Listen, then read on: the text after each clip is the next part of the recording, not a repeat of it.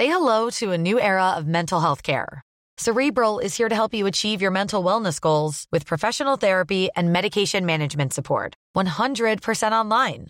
You'll experience the all new Cerebral Way, an innovative approach to mental wellness designed around you. You'll get a personalized treatment plan from a therapist, prescriber, or both in a safe and judgment free space. Your cerebral therapist or prescriber will outline a customized plan with clear milestones along the way so you can get to feeling your best. With Cerebral, you're not alone in your mental health journey. We're here to empower you to live a fulfilling life. So take that first step towards a brighter future and sign up today at cerebral.com slash podcast and use code ACasts to get 15% off your first month. Offer only valid on monthly plans. Other exclusions may apply. Offer ends July 31st, 2024. See site for details. As a person with a very deep voice, I'm hired all the time for advertising campaigns. But a deep voice doesn't sell B2B and advertising on the wrong platform doesn't sell B2B either. That's why, if you're a B2B marketer, you should use LinkedIn ads. LinkedIn has the targeting capabilities to help you reach the world's largest professional audience. That's right, over 70 million decision makers all in one place. All the big wigs, then medium wigs, also small wigs who are on the path to becoming big wigs. Okay, that's enough about wigs. LinkedIn ads allows you to focus on getting your B2B message to the right people. So, does that mean you should use ads on LinkedIn instead of hiring me, the man with the deepest voice in the world?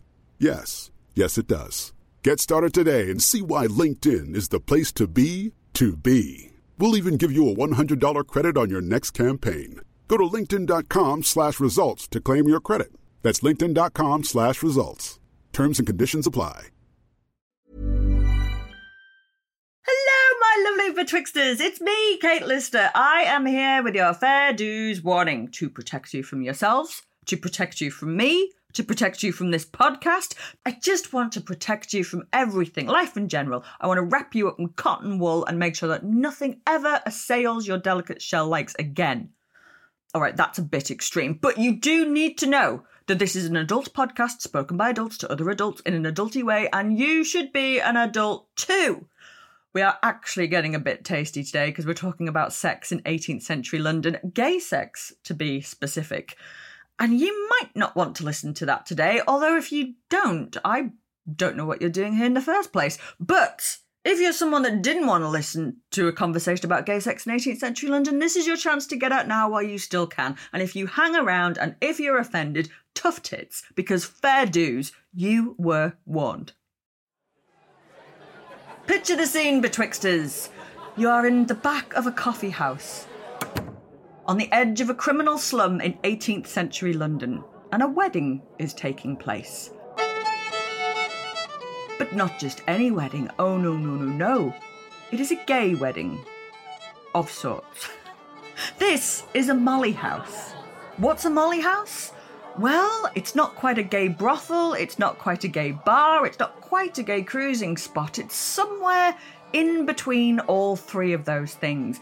It is a space where gay men come together to meet in secret, to talk, socialise, and indulge in a bit of hanky panky. Why not? And the reports on the Molly houses of the day tell us that behind the closed doors, rowdy drinking songs are sung, that the guests mimic the ways of women, that they give each other cute nicknames and dance into the night to music played on a fiddle. I think that they were supposed to be outraged by this, but I think that this sounds like a smashing time. And the ceremony that you are witnessing takes place with friends dressed as bridesmaids, with a priest officiating, not a real priest, obviously, and then the groom and groom retire to a bedroom at the back of the pub to consummate the wedding. Truly, an act of defiance at a time when gay men, or mollies as they were known, were not only criminalised, but faced the death penalty if convicted. Hmm. And you are in the most famous Molly house of all, the establishment that belongs to the notorious Mother Clap. But the good times are not to last because the authorities have their informants, and in the early 18th century, the property was raided. Some 40 men were dragged out into the street in various stages of undress and hauled away to the jails. Today on Betwixt the Sheets, we are looking into the fate of those men and hearing more about the gay subculture of 18th century London, including some amazing individuals like Princess Seraphina and the Duchess of Chamomile. I am ready to do this if you are, Betwixters.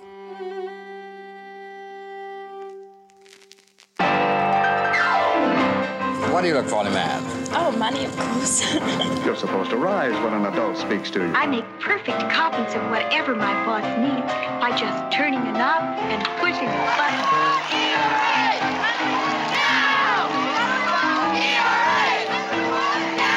Yes, social courtesy does make a difference. Goodness, what beautiful times. Goodness has nothing to do with it, dearie.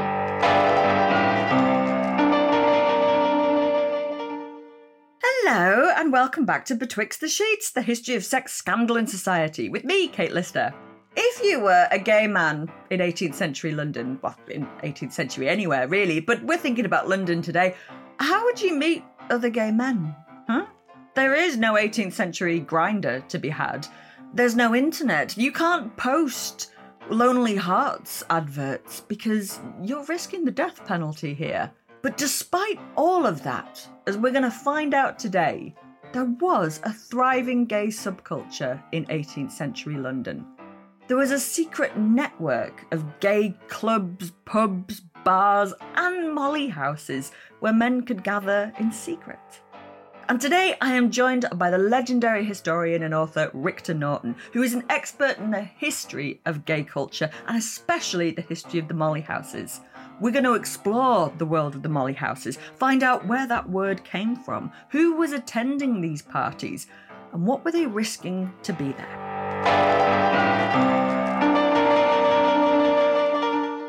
Hello and welcome to Betwixt the Sheets. I'm only talking to Rictor Norton. How are you? Very well, thank you. I am so thrilled to be talking to you because anybody that has studied any part of sex history will have come across your work, especially Mother Molly's Clap House. Mother Clap's Molly House. Especially Mother Clap's Molly House. I always mix those two up. I get them the wrong way round. But that was such a trailblazing book to have written. How do you feel about that now? Because it was it was one of those game-changing books, definitely. Yes, I had done research on gay history and literature in the Renaissance as part of my PhD at Florida State University. But I came over and developed court records and so forth in the London Metropolitan Archives. And this history of ordinary gay people really attracted me rather than the history of elite writers and Shakespeare and what have you.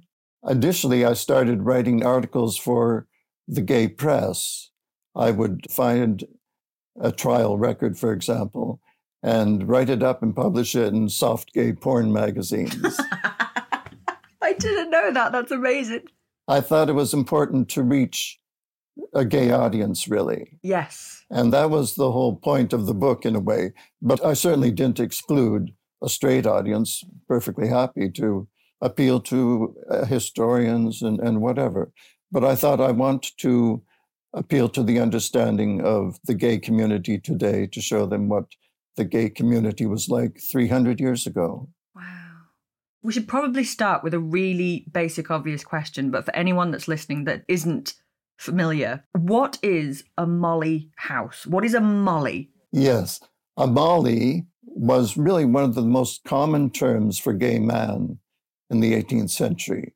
The official term was sodomite, but that was only used in the pulpit and in a trial. But the man in the street would very often refer to gay men as mollies, and gay men themselves would refer to themselves as mollies. Technically, it comes from the Latin term mollis, which means soft, I didn't know that. and is sort of the meaning sissy or something like that. One Molly had the nickname Molly Soft Buttocks. Generally, it was applied to sort of camp, effeminate men, and the expectation was that a gay man was an unmanly man. It's very much like the equivalent of the modern terms queer or fairy or pansy. Something like that is the vernacular term. is Molly still in use? Is it in use anywhere today? Not very much. In the later 19th century, the term became Mary and Marjorie. Ah. And we still have references to nicknames involving Mary, and but not so much Molly. That's more of a older term. I thought that maybe the Molly was the name Molly because I know that Moll has got associations with sex work. It's a naughty person, Moll. Yes, people regarded Mollies as male whores. Ah, there we go. Yep. And of course, a lot of the prostitutes in London were actually Irish immigrants, and their real name was Molly. Molly. Wow. Oh my god. So what's interesting there is that this I mean it sounds like it could have been a term of abuse, but it was also used within the community themselves. Like the gay men would refer to each other as mollies. That's right. They wouldn't call each other sodomites. no, no, I suppose no, they wouldn't, would they? And so they used it as an affectionate nickname and as a simple designation, a straightforward, simple designation I would call myself a friend of Dorothy, for example, in early 20th century.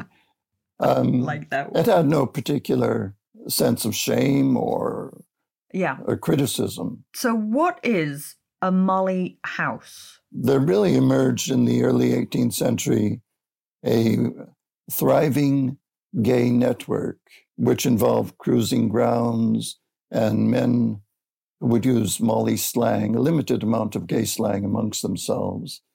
And more particularly, they developed a series of gay clubs. Most of the Molly houses were pubs or ale houses. Some of them were coffee houses. Some of them were small back rooms behind a small gin shop, for example, where six or seven men could meet one another and make assignations for going somewhere to have sex later. But the social club really was a place where gay men could go to socialize with one another. The sex was always in the air, but it wasn't a brothel. It wasn't a brothel. It was not a brothel. They would sing together, sing body songs together, dance together while someone played on the fiddle, and they would mimic the ways of women and play with one another and sit in one another's laps and so forth. Sounds like quite good fun. it was really a disorderly house, is what it was. Unlike a brothel, it didn't have a sharp division between buyers and sellers. There's hardly any reference really to buying and selling in the Molly houses. It was a place to go to have a good time. It was a place to go to let down your hair. A lot of the places were real pubs, and they would have exclusively men and they would actually be known in the neighborhood. That's because the neighborhoods where they developed were mostly slums or criminal areas, areas just outside the city wall, for example, or areas just near a park. So a lot of these Molly houses, you know, they weren't really reported to the police because the people in the neighborhood were pretty disorderly themselves and they don't want the police around. Right. So I was just about to ask you. It seems like they must have had to walk such a fine line because, on one hand, it's a disorderly house, but it can't be disorderly enough to attract attention because the penalties for sodomy were severe at this time, weren't they? Yes, of course. Sodomy was a felony punishable by death. Any other sex between men was treated as a misdemeanor called attempted sodomy or assault with intent to commit sodomy. So, in other words, groping a man or soliciting sex from a man, this is treated as an assault with an intent to commit sodomy. Was that punishable by death as well? And that was punishable by usually a pillory, standing in the pillory once or twice, and a fine and imprisonment for usually six months to two years, maximum of two years. So even indecent kissing, lascivious kissing, was punishable as something with an intent to commit sodomy. Usually, of course, you couldn't prove sodomy. How'd you prove that? It required proof of penetration and emission. Okay. Most of the convictions we have are either people looking through a keyhole and observing what's going on in the back room of a pub, or in a number of cases, one of the partners turning king's evidence to protect himself, and then his testimony convicts the other partner. That was fairly common. But even in that case, you still needed a lot of circumstantial evidence to support whether or not he was telling the truth. But as I say, most trials that began as a trial for sodomy would halfway through be changed to a trial for attempted sodomy because they knew they had no, no chance of proving this. When you just think about it, just these poor people of what they were facing is horrendous. I mean, how well known do you think these clubs were? Was it sort of like you have to know someone who knows someone? A lot of them were quite well known. They were known outside of London, even, and people would come from outside of London. It was only in London that you had these organized clubs. Nowhere else. But people would come from as far away as Birmingham. They were fairly well known, but there's no particular crime that you can ascribe to the men who went there. You know, you'd have to build up a huge case, and it's not worth anyone's while to do it. Remember, prosecutions in the 18th century had to be initiated by private individuals. Even a prosecution for sodomy had to have a private individual arrange the prosecution. It wasn't paid for by the state. So it's not in anyone's interest to go out of the way to line up mollies and to arrange people to support your testimony and take a day off work to go to court and so on and so forth. You would know about it, but you wouldn't take it to court. Just a bit earlier, that you said that inside the Molly houses they were singing bawdy songs and speaking in the language of women, and you've got a lot of very detailed knowledge of what happens inside these clubs, which I've always so surprised when I first read your book. Where does that come from? Where is that evidence from that we know what happened there? Well, as I say, some agents of the Society for the Reformation of Manners pretended to be Mollies themselves and who was the Society for the Reformation of Manners? They sound like so much fun. This was an evangelical moral reforming society that was formed very late in the 17th century and operated up through about 1730. And the man who founded it was Thomas Bray, who was the householder for a lodger who was solicited for sex by a man. And Thomas Bray went out deliberately to catch this man who was entrapped. Well, he was set up anyway with constables hiding in the room next door where the assignation took place and so forth. Anyway, this man, Thomas Bray, he organized systematic surveillance of the Molly houses and he worked with members of the Society for the Reformation Manners, who many of whom were actually magistrates, so they could issue a warrant for the search for sodomites. And they prosecuted, well, they claimed to have closed down basically most of the molly houses. And of course, their main aim actually was female prostitution. So they paid for the prosecution. It was them paying to take these cases to court. It was them offering the money to offer people to help them. So this made all the difference in gathering evidence. And they prosecuted actually many, many thousands of female prostitutes. The Molly houses were just a sort of a small part of their activities. And men were put to death, weren't they? This isn't yes. like they were just raiding these houses and just wagging their fingers at people. Yes. Men were hanged for this. The most famous Molly house was Mother Clap's Molly House. This was owned by Margaret Clap and her husband John Clap. That's her real name. I always thought that was an alien. That was her real name, but people loved it and, of course, used Mother Clap as a term of affection and humor as well. And her husband operated a straight pub somewhere else in the city, and she operated a coffee house. And this coffee house was located in Field Lane, which was leading onto Holborn. And Field Lane is just at the end of Saffron Hill. It was really a criminal slum.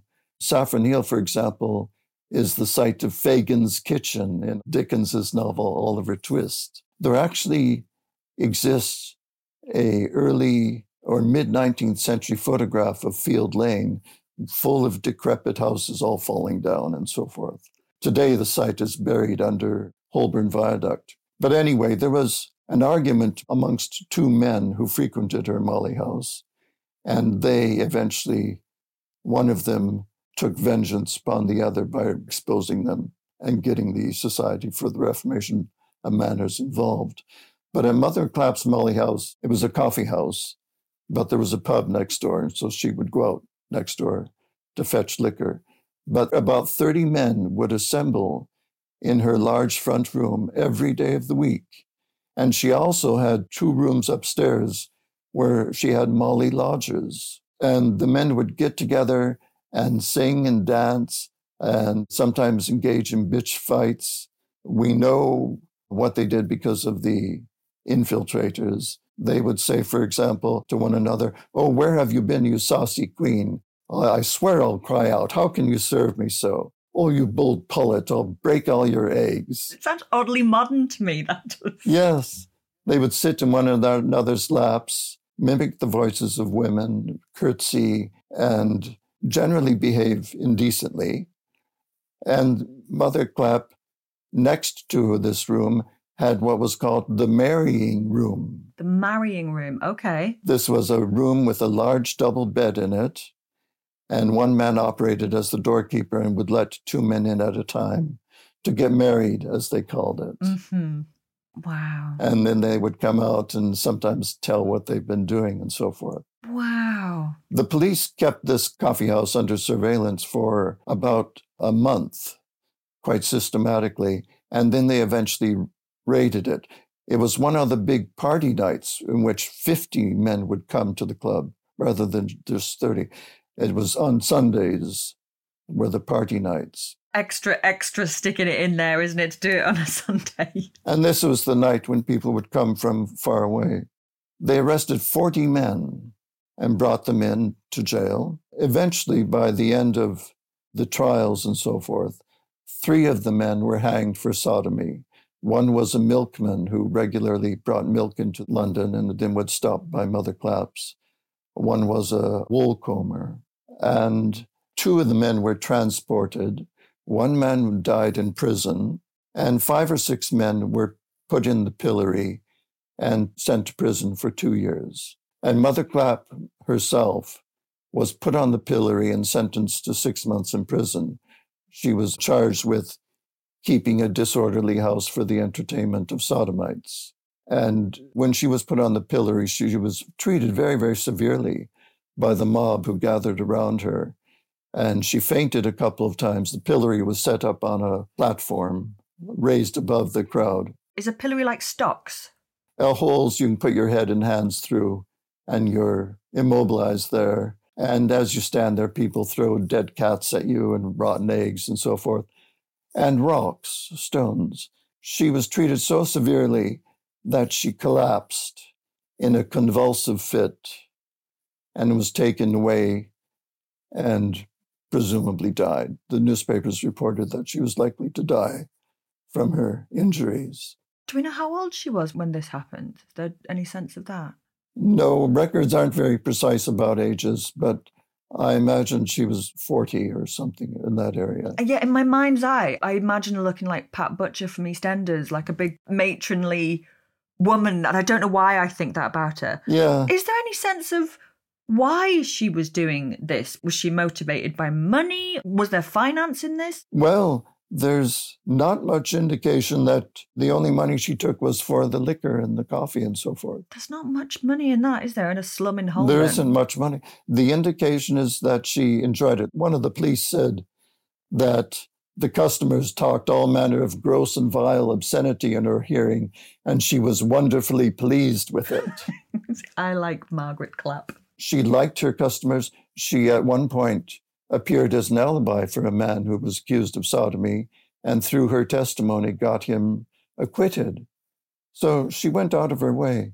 And after the raid took place, one of the men, who was basically a hustler, Thomas Newton, went around to the other Mollies and collected money to pay her bail and get her out of prison. So she was really part of the community.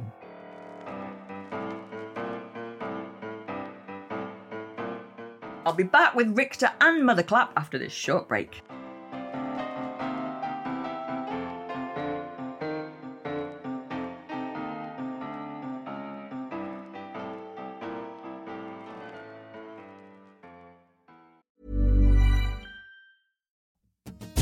Hey, I'm Don Wildman, and on American History Hit, my expert guests and I journey across the nation and through the years to uncover the stories that have made the United States. From first flight to first ladies, From stitching the Star Spangled Banner to striking gold in California to shooting for the moon with Apollo, we've got you covered. Catch new episodes of American History Hit, a podcast by History Hit, every Monday and Thursday wherever you get your podcasts. This podcast is sponsored by Factor. I don't know about you, but one thing that bugs me is having to plan and cook healthy, ish, delicious meals every single day. Frankly, I think it's time that could be better spent. You might be saying, hey, Kate, what's the solution? Well, luckily for you and me, Factor has made it super easy to eat quickly and deliciously. Their fresh, chef created, dietitian approved meals are ready to eat in just two minutes. With over 35 meals to choose from each week, you can tailor your orders to fit your dietary needs and your schedule, even pausing and rescheduling deliveries if you need to. These are restaurant quality meals that require no prep, make no mess, and are delivered right to your door. With Factor, you can take the stress out of healthy living. Head to factormeals.com slash betwixt50 and use the code betwixt50 to get 50% off. That's code betwixt50 at factormeals.com slash betwixt50 to get 50% off. Being part of a royal family might seem enticing, but more often than not, it comes at the expense of everything else, like your freedom, your privacy, and sometimes even your head. Wondery's new podcast, Even the Royals, pulls back the curtain on royal families past and present from all over the world to show you the darker side of what it means to be royalty. From icons like Grace Kelly, Oscar winning actress turned Princess of Monaco, who the world saw as the ultimate good girl.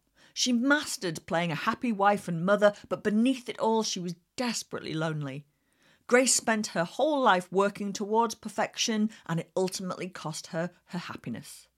Or King Ludwig II from Bavaria. He was only 18 when his father died, leaving the crown to him and a duty to rule that he never wanted. He refused to lead and used funds from the royal treasury to further his extreme love of opera. But this choice eventually cost him the crown and his life. Follow Even the Royals on the Wondery app or wherever you get your podcasts. You can binge Even the Royals ad free right now on Wondery Plus. On Gone Medieval from History Hit, we set out to solve the biggest mysteries of the medieval age. So many of these travellers who went out looking for Prester John, what did they think they were hearing? Using science to identify our buried ancestors genetic signatures found in present day Ashkenazi Jewish populations were shared by the genetic ancestries we found in these individuals. And reveal the answers to centuries old riddles. I stand up straight in a bed, I'm hairy at my base, and I make the ladies cry. The solution is an onion. I'm Matt Lewis, and every Tuesday and Friday you can join me to travel the medieval world in search of the stories you haven't heard and to get under the skins of the ones you have. Gone Medieval from History Hit twice a week, every week. Listen and follow on Apple, Spotify, or wherever you get your podcasts.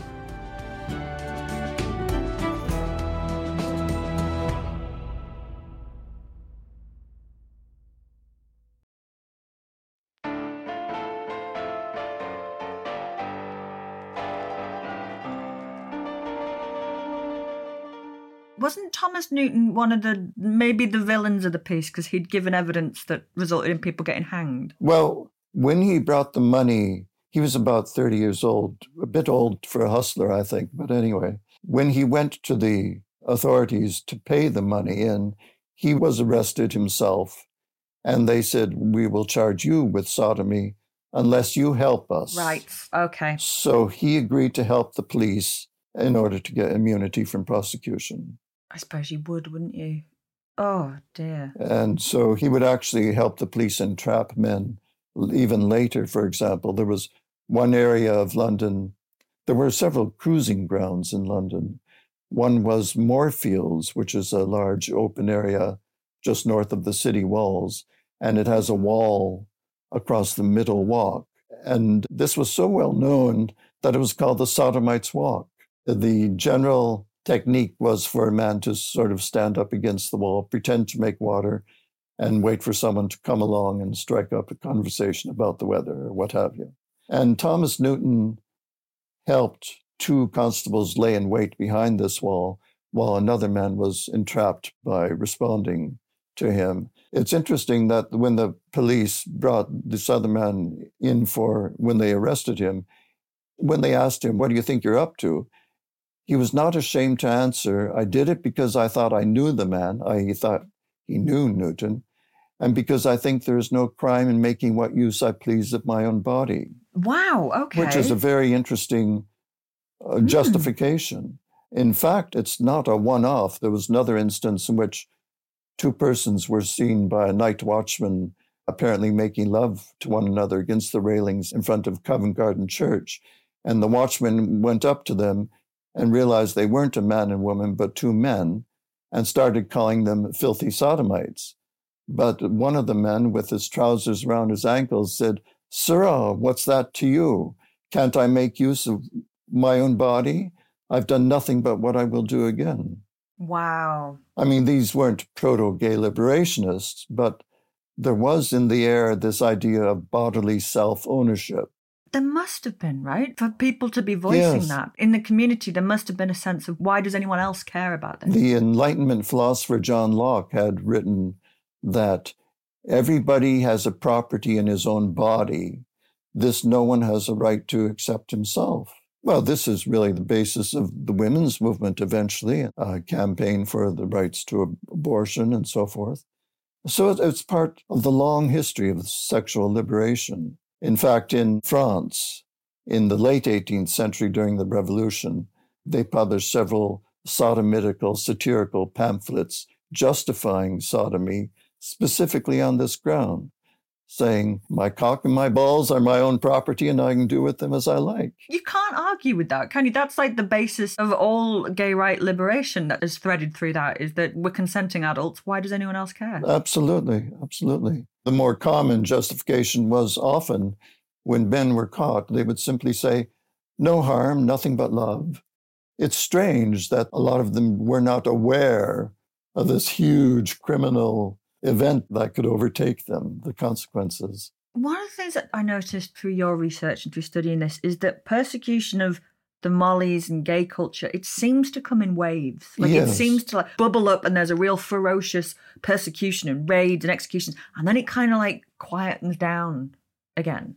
Yes, as I say, the activities of the Society for the Reformation Manners were very important, really, to the visibility of the gay culture. You wouldn't have known much about this were it not for their activities.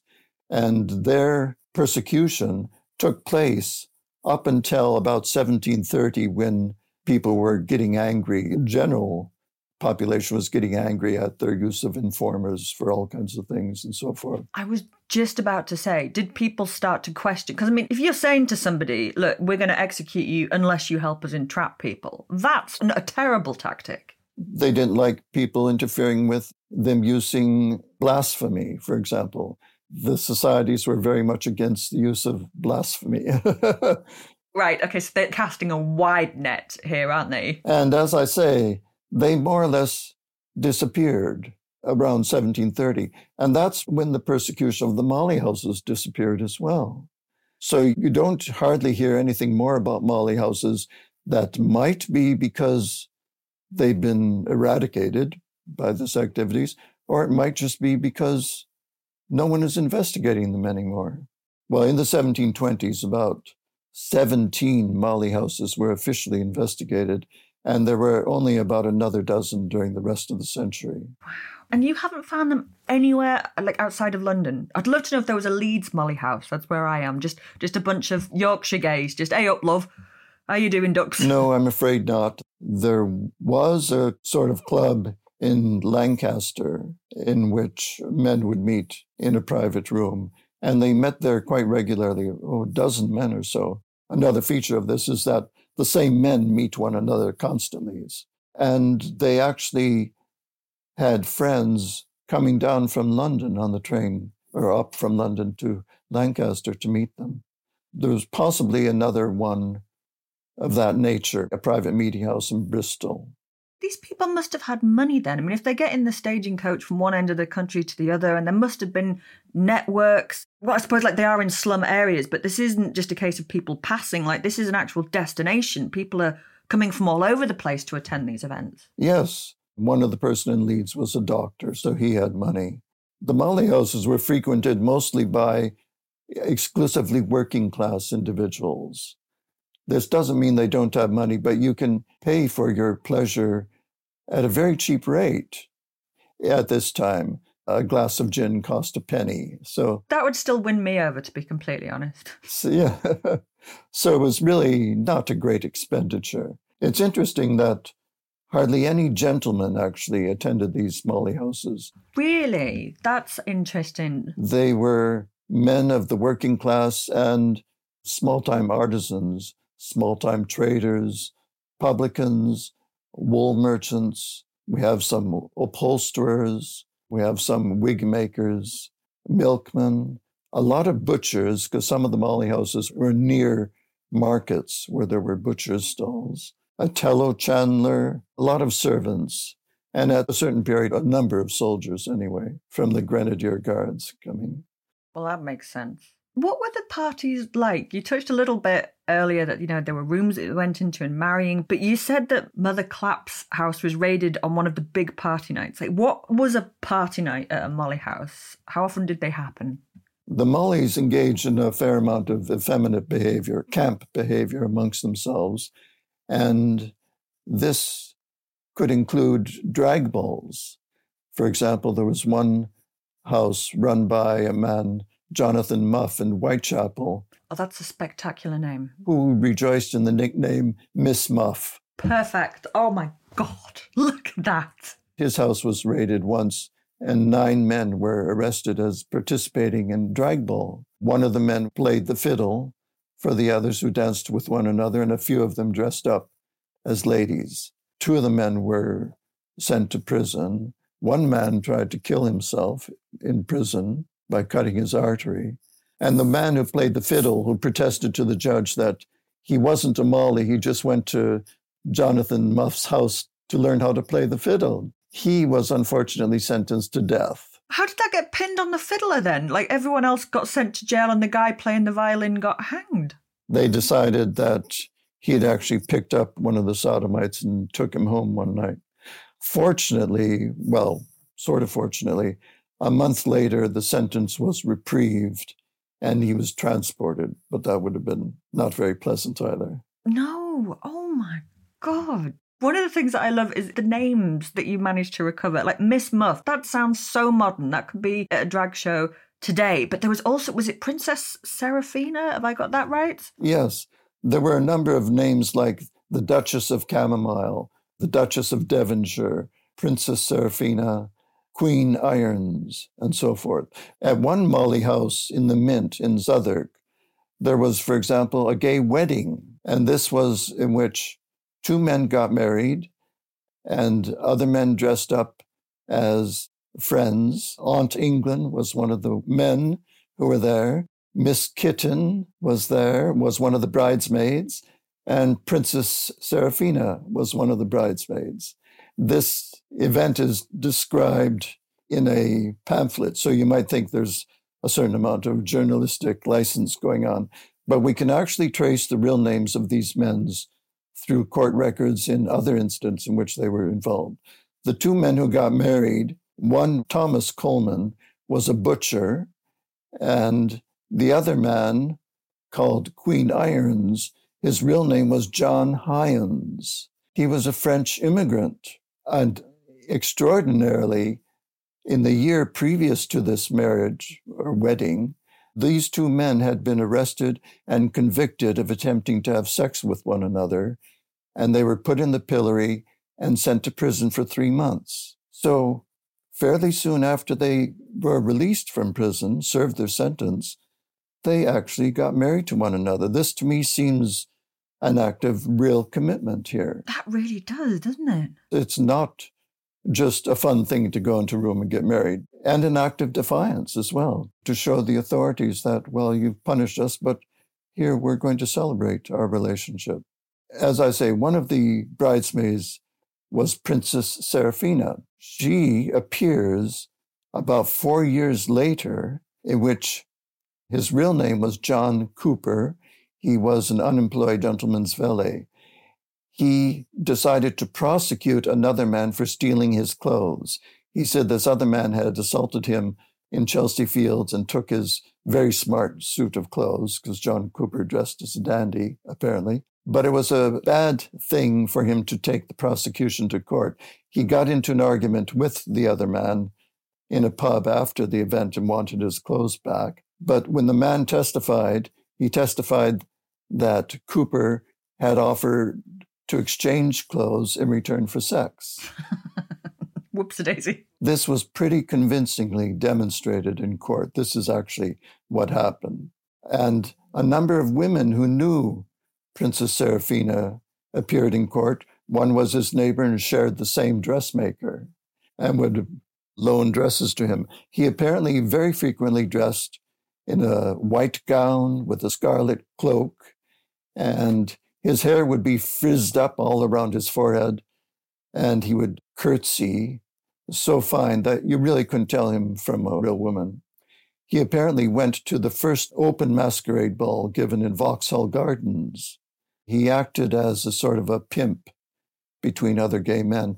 And everyone in his neighborhood referred to she and her quite normally, naturally. And one publican, for example, who operated the club that she went to, said she never heard of him being called anything other than Princess Seraphina. So I think in this case, I'm fairly easy about referring to him as a transgender woman because he very much likes dressing as a woman. And although he's interested in sex with men, his gender identity is quite important to him. Yeah. And what surprises me is that the pronoun she was so widely used to the point where people in pubs were saying, I never heard of anything other than she. Yes, it was quite normal. And when this appeared in court, the judge said, Who are you talking about? This she. Who's who's this? Well, it's Princess Seraphina. Who else? So, like a bit of a local celebrity then? Yes. He, he lived in a house in an alley off the Strand. And he was noted, for example, as nursing a male female couple who had an illness and he took care of them and so forth. So he was sort of a nurse as well as an unemployed valet. Do we have any sense of what happened to these people? Because the problem, if it is a problem, is that when you're dealing with mostly with law records, with prosecutions and court, sort of this flash in the pan and these people are in the records, but then they kind of disappear yes, after that.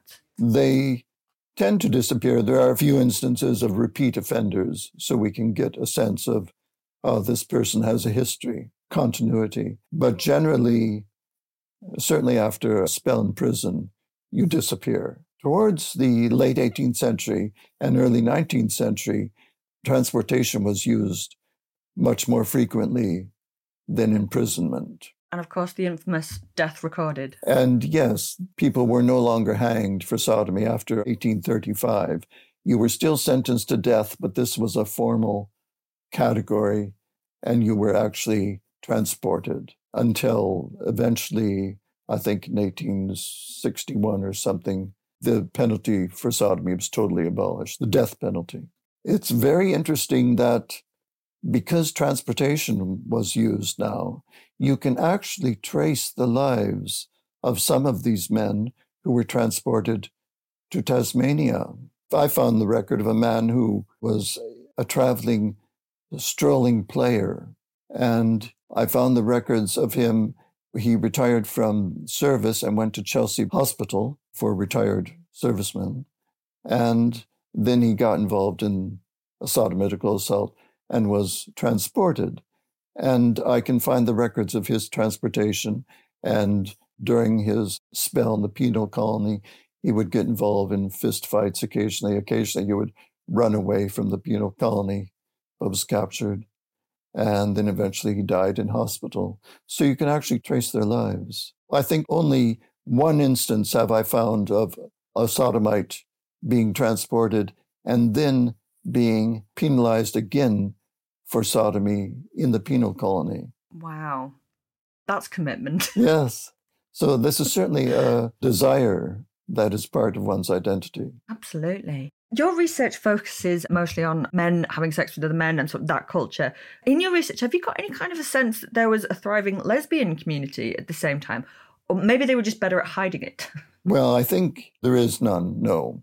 As far as we can tell, lesbians would form small friendship networks of friends amongst themselves. When you think about the, this isn't odd. I mean, it would be extraordinary for a group of women to get together in a pub. They would automatically be classed as prostitutes. That is true, isn't it? And men would uh, barge in and take over the thing. So a Molly doesn't necessarily classify himself as a criminal when he goes to a, a gay club, whereas a woman going to a lesbian club would automatically become an outcast of some sort. I'm with you. Okay. There are only a couple indications of semi networks. Anne Damer, who was Horace Walpole's descendant, she was a sculptor. She would organize small theatrical parties, and she was believed to have a lover in one of the actresses. This is a small circle of friends. I think in France or in Paris, there was a club called the Sect of the Anandrines, women who hate men. this was a that's really tickled me. A secret society organized sort of like the Freemasons. And of course, it was written up in a fantastic fashion, but there are indications that it really, really did exist. But this, of course, was Paris. Paris was well, much more avant garde than London. Lesbianism in England was called the game of flats. I love that. That's so bonkers. What is that? What's the game of flats? Apparently, an allusion to flat playing cards being rubbed together and flat pudenda being rubbed together. The more ancient name for lesbians was tribades, which meant rubbers, people rub. The other common name for lesbians was Tommy. That was very frequent, in fact. Their love for one another would be called the sapphic passion. Actually, the word lesbian was used in the 1730s in exactly the same sense as it's used today as a woman who loves women. I didn't know that. I thought that was later, right? No, the Oxford English Dictionary said it was in about 1895 that it was first used.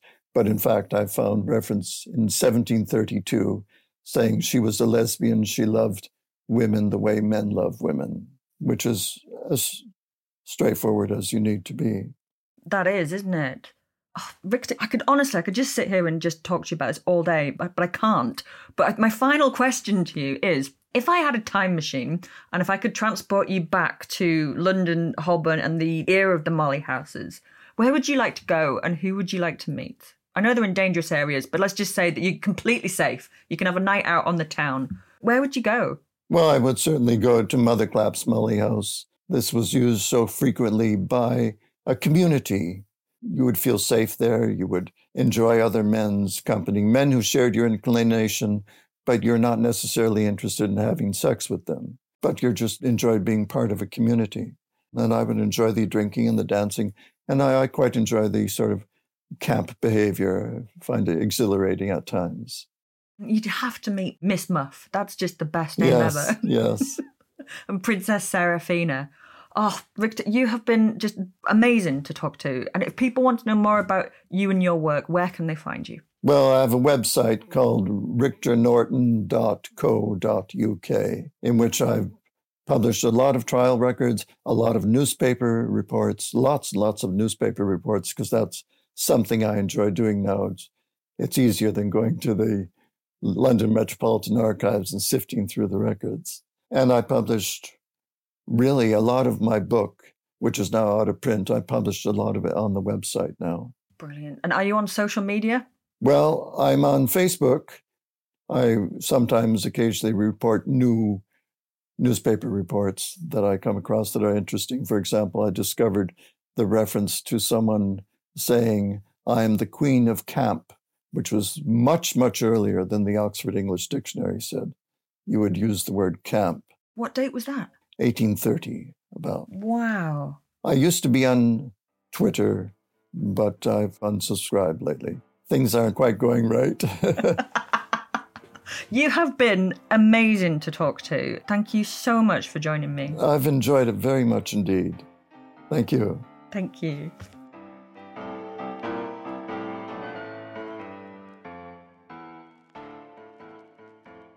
Thank you for listening. And if you like what you heard, please don't forget to like, review, and subscribe wherever it is that you get your podcasts. We have episodes on the real Queen Charlotte and the rise of celebrity culture both coming your way. And as always, if you have any suggestions or if you just want to say hello, you can email us at betwixt at historyhit.com. Join me again betwixt the sheets, the history of sex scandal in society, a podcast by History Hit. This podcast contains music from Epidemic Sounds.